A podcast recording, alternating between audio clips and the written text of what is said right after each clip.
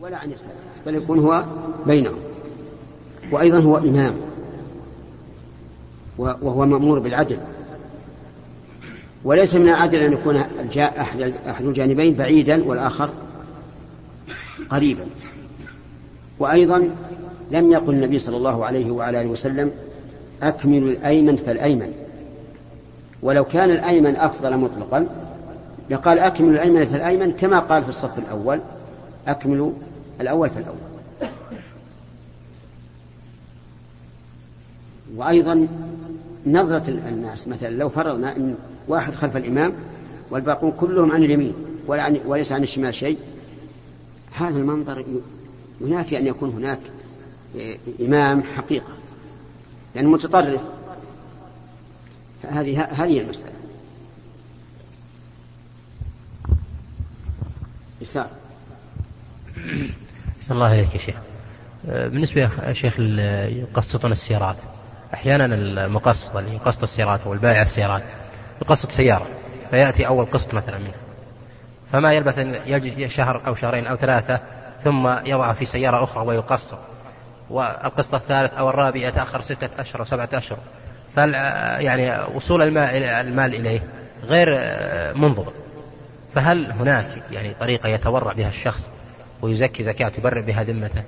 من غير يعني طريقة مثلا كتابة كل دخل عليه. الطريق في من له ديون عند الناس تأتي مختلفة أو رواتب تأتي مختلفة.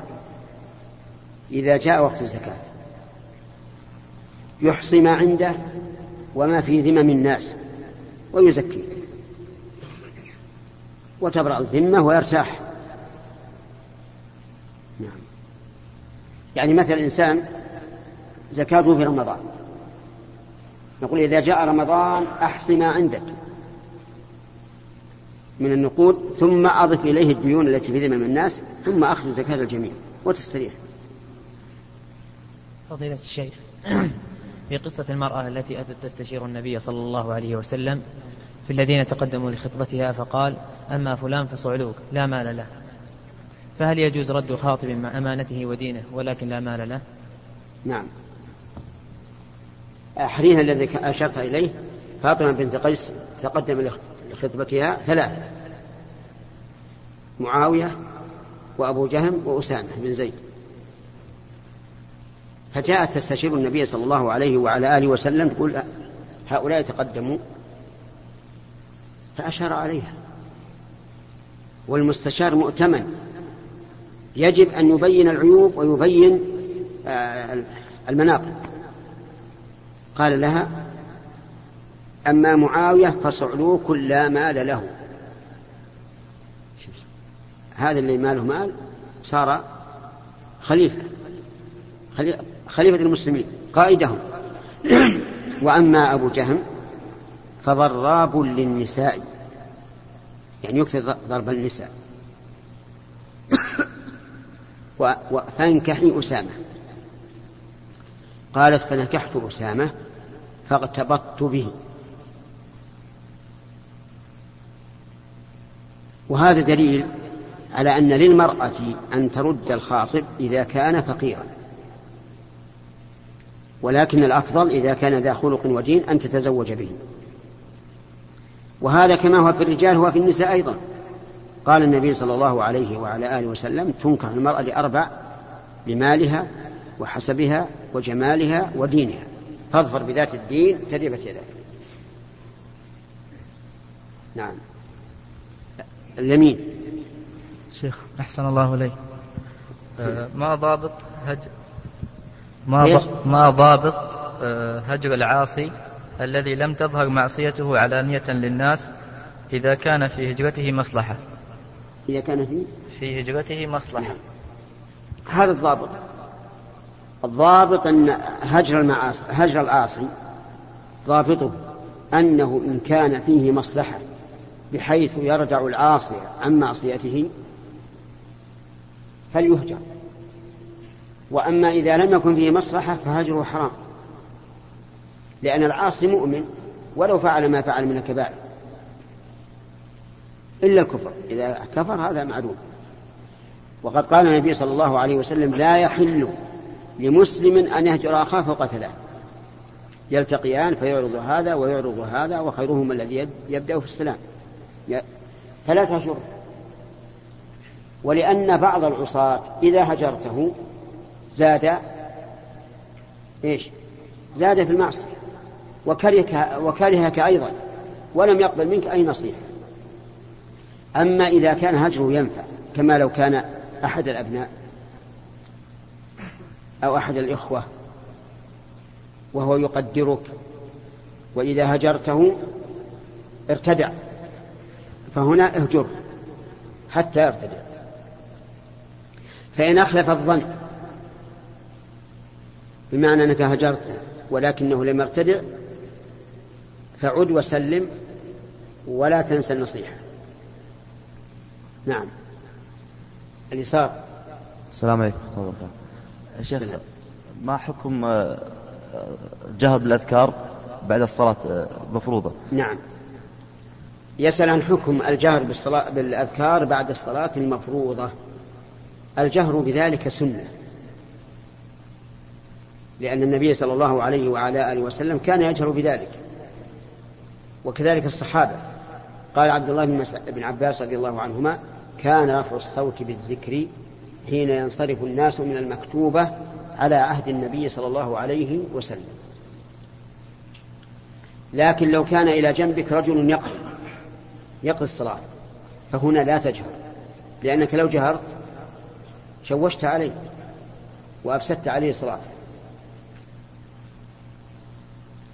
واضح؟ بعد الفجر والمغرب وبعد الظهر والعصر والعشاء. كل الصلوات. المغرب مرات أي نعم.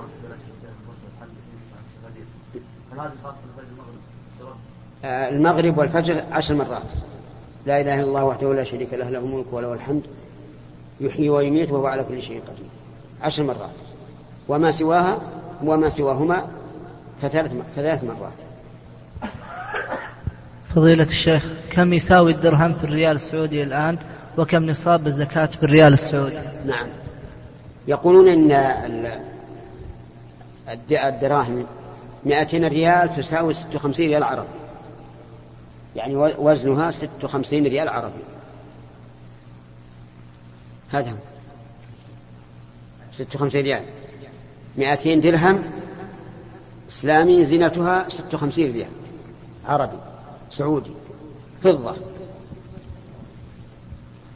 فعلى هذا يكون النصاب 56 ريال. وهذا يختلف من وقت إلى آخر. قد تكون الفضة غالية فيبلغ مثلا 400 ريال ورق وقد تكون رخيصة فينزل. المهم أنك تعتبر النصاب بالفضة وهي ستة وخمسون ريالا. نعم. بارك الله فيك. ما الحكم إذا ومن سمع نعم. ما الحكم إذا أراد الأب تزويج ابنته من شخص بدون خطبة وبدون مهر؟ كيف بدون خطبة؟ يعني هو يخطب الرجال؟ لا. ها. الرجل لم يخطب ابنة الرجل. ها؟ الرجل لم يخطب ابنة الأب. بنت الأب. يعني إنسان خطب بنتا من من أبيها. ها. بدون خطبة وبدون مهر هو طلب منه أن يتزوج ابنته. هبة هدية يعني؟ نعم. ما يجوز. الهدية لا يجوز. لأن الله تعالى قال وامرأة مؤمنة إن وهبت نفسها للنبي إن أراد النبي أن يستنكحها خالصة لك يعني خاصة من دون المؤمنين. ولا يحل للإنسان أي إنسان أب أو أخ أو عم أن يزوج المرأة بدون إذنها سواء كانت بكرا أم ثيبا لقول النبي صلى الله عليه وعلى آله وسلم لا تنكح البكر حتى تستأذن ولا الأيم حتى تستأمر. قالوا وكيف إذنها يعني البكر؟ قال أن تسكت.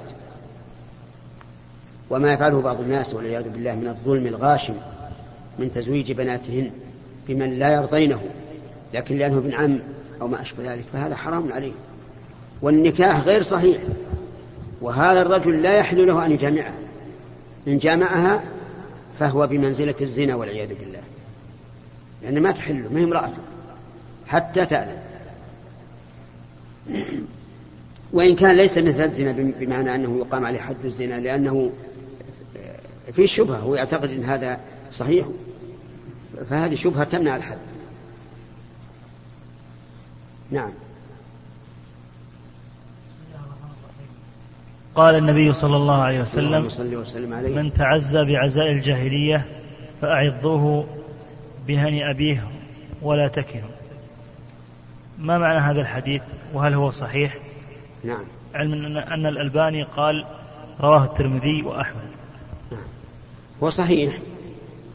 ومعنى تعزى بعزاء الجاهلية يعني افتخر بالحسب والنسب لأن التعزية بمعنى التقوية. وقول عضوه بهني أبيه ولا تكمل يعني ذكر ذكر أبيه. يعني قول قولوا له عض ذكر أبيك. واضح؟ وإن شاء أن يقوله باسمه المعروف عند العوام. وهذا مثل قول أبي بكر رضي الله عنه. لرسول قريش في صلح الحديبية قال له أمصص بذر اللات. البذر الفرج. وهي كلمة تقبيح وتهجين. نعم. الشيخ في قول النبي صلى الله عليه وسلم استفتي قلبك. هل هذا الحديث يفعله كل الناس؟ لا. هذا لا يفعله كل الناس. إنما يفعله من كان على الفطر السليمة قول الرسول استفتي قلبك مو بكل أحد لأن الفاسق لو استفتى قلبه ماذا يكون؟ أجل. ها؟ إيش؟ يفتيه قلبه بأن هذا طيب هذا. هذه المعصية طيبة. لكن مراد من كان سليم الفطرة. هنا. شيخ بارك الله فيك.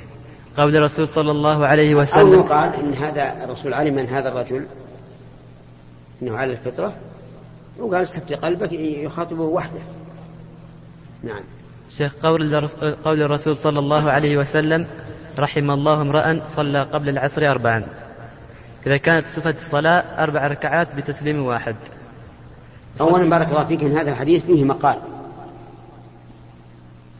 عند الحفاظ بعضهم طعن فيه وقال لا يصح. وثاني على تقدير صحته فلا بد من ركعتين وركعتين.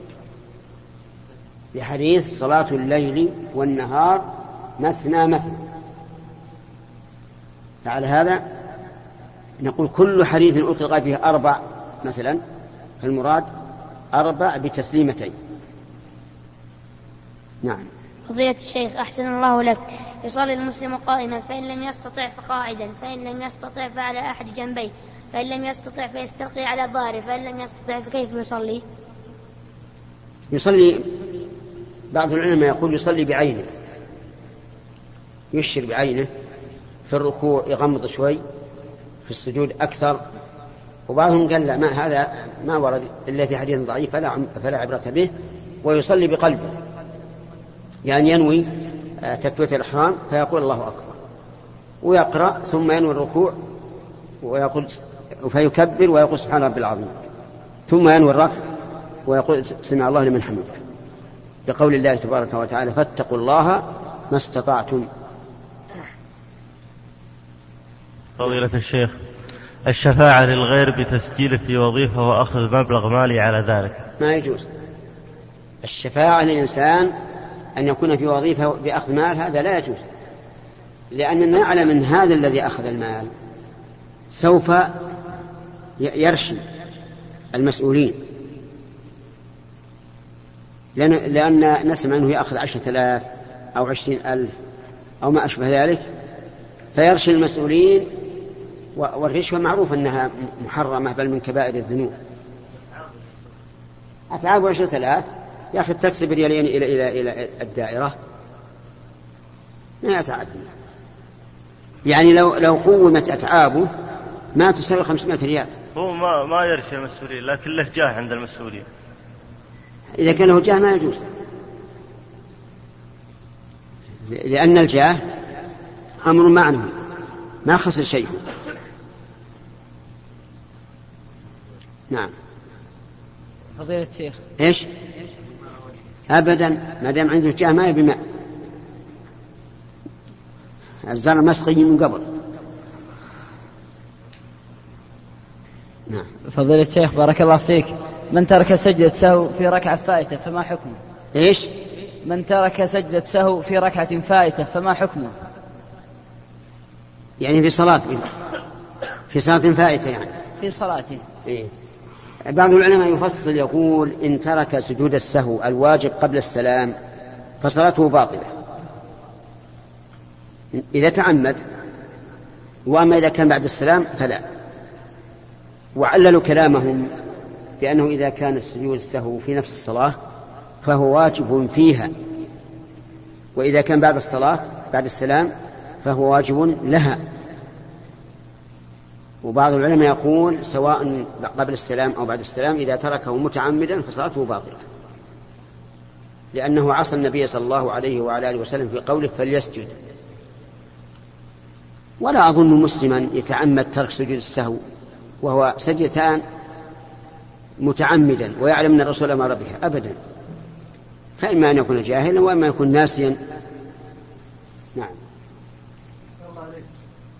ما حكم الشيخ أن نعمل مسابقة أسئلة على شريط أو كتيب في المدرسة مثلا ثم أعرض هذه المسابقة بشرط شراء هذا الشريط أو الكتيب بسعر رمزي؟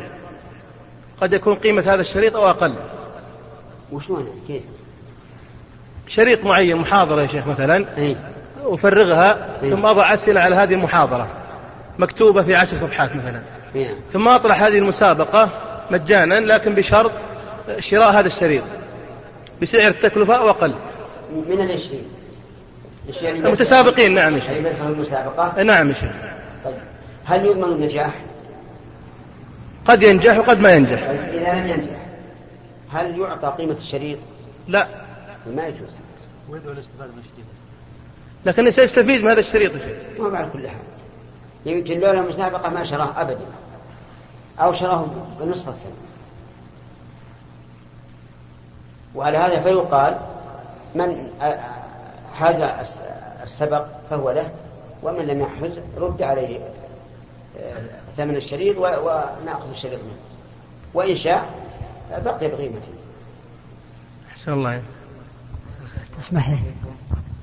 إذا كان على المرأة قضاء من رمضان فصامته بعد بعد انتهاء إذا كان على المرأة قضاء من رمضان. نعم فصامته بعد انتهاء رمضان وحصل جماع من زوجها. هل يكون عليه كفارة مغلظة أم الحرمة خاصة برمضان؟ يقول هذه المرأة تصوم قضاء رمضان فجامعها زوجها. إذا كان بغير اختيار منها بل أكرهها فلا شيء عليها وصيامها تام. وإذا كان برغبة منها فهي آثمة. وعليها أن تقضي هذا اليوم وليس عليها كفارة. لأن الكفارة خاصة في نهار رمضان لمن وجب عليه الصوم. وأما من لم يجب حتى لو كان صائما في رمضان فليس عليه كفارة. مثال ذلك رجل مثلا ذهب بأهله إلى مكة في, في أيام رمضان. وصام. وفي أثناء النهار أراد أن يأتي أهله فنقول نعم لك أن تأتي أهلك ولا شيء عليك إلا القضاء قضاء اليوم. وذلك لأن المسافر لا يجب عليه الصوم. انتبه لهذه النقطة. لا لا يستفتيك أحد معتمر في مكة جامع أهله في رمضان تقول يا الله عليك كفارة. أصحى من هذا. فهمت كلامي ولا ما فهمت؟ فهمت كلامي ولا لا؟ فهمت كلامي ولا لا؟ زين. الجماع الكفارة ما تجب إلا إذا كان الجماع في نهار رمضان ممن يجب عليه الصوم. قيد هل يجوز لامرأة المقعدة أن تجمع الصلاة عند الذهاب إلى الزيارة أو إلى البر حيث أن تكرار الوضوء يكلف عليها ولا تستطيع أن تبقى على وضوء واحد؟ بارك الله يجوز للمرأة أو غير المرأة إذا كان يشق عليها أن تصلي كل صلاة في وقتها أن تجمع بين الظهر والعصر أو بين المغرب والعشاء. ويجوز أن تؤخر الظهر إلى العصر وتتوضأ لهما. فإذا غابت الشمس قدمت العشاء إلى المغرب بالوضوء الأول. فيكون هذا الوضوء يكفيها لأربع صلوات. فهمت؟ طيب الحمد لله. نعم. شيخنا أحسن الله إليكم. هل يلزم لحضور أجر أجر الجنازة الكامل الذي هو القراط أن يخرج من دار بيته أو دار بيته المتوفى ثم يصلي عليه ثم يخرج معه إلى المقبرة؟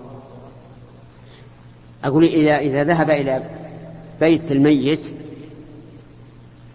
وشاركهم في تشييعه إلى المسجد ثم إلى المقبرة حصل على قراطان على قراطين. وإن شهد الصلاة فقط فقراط واحد. نعم. فضيلة الشيخ ما حكم تدين أخذ من البنك الأهلي سيارة بالتقسيط؟ مع العلم أنه لا يملكها ويدفع قيمتها ويشتريها من الشركة ويقيم بتقسيط عليه بأقساط ميسرة وذلك لأنه بأشد الحاجة للتقسيط. فهل تطابق عليه حكم الربا؟ نعم هذا حرام. هذا التقسيط حرام. يعني مثل يأتي الإنسان إلى التاجر البنك أو غير البنك ويقول أنا أحتاج سيارة صفتها كذا وكذا فيقول اذهب إلى المعرض واختر السيارة التي تريد ثم يأتي ويقول أريد السيارة الفلانية. فيذهب التاجر أو البنك إلى المعرض ويقول بع علي هذه السيارة فيشتريها منه نقدا بخمسين ألف ثم يبيع على الأول الذي طلبها يبيعها مقسطة بستين ألف بستين ألف. هذا حرام. ولا يحل. وهو حيلة واضحة على الربا. لأن هذا البنك اللي, اللي اشتراها له ثم باع عليه كأنما أقرضه قيمتها بزيادة وهذا حرام.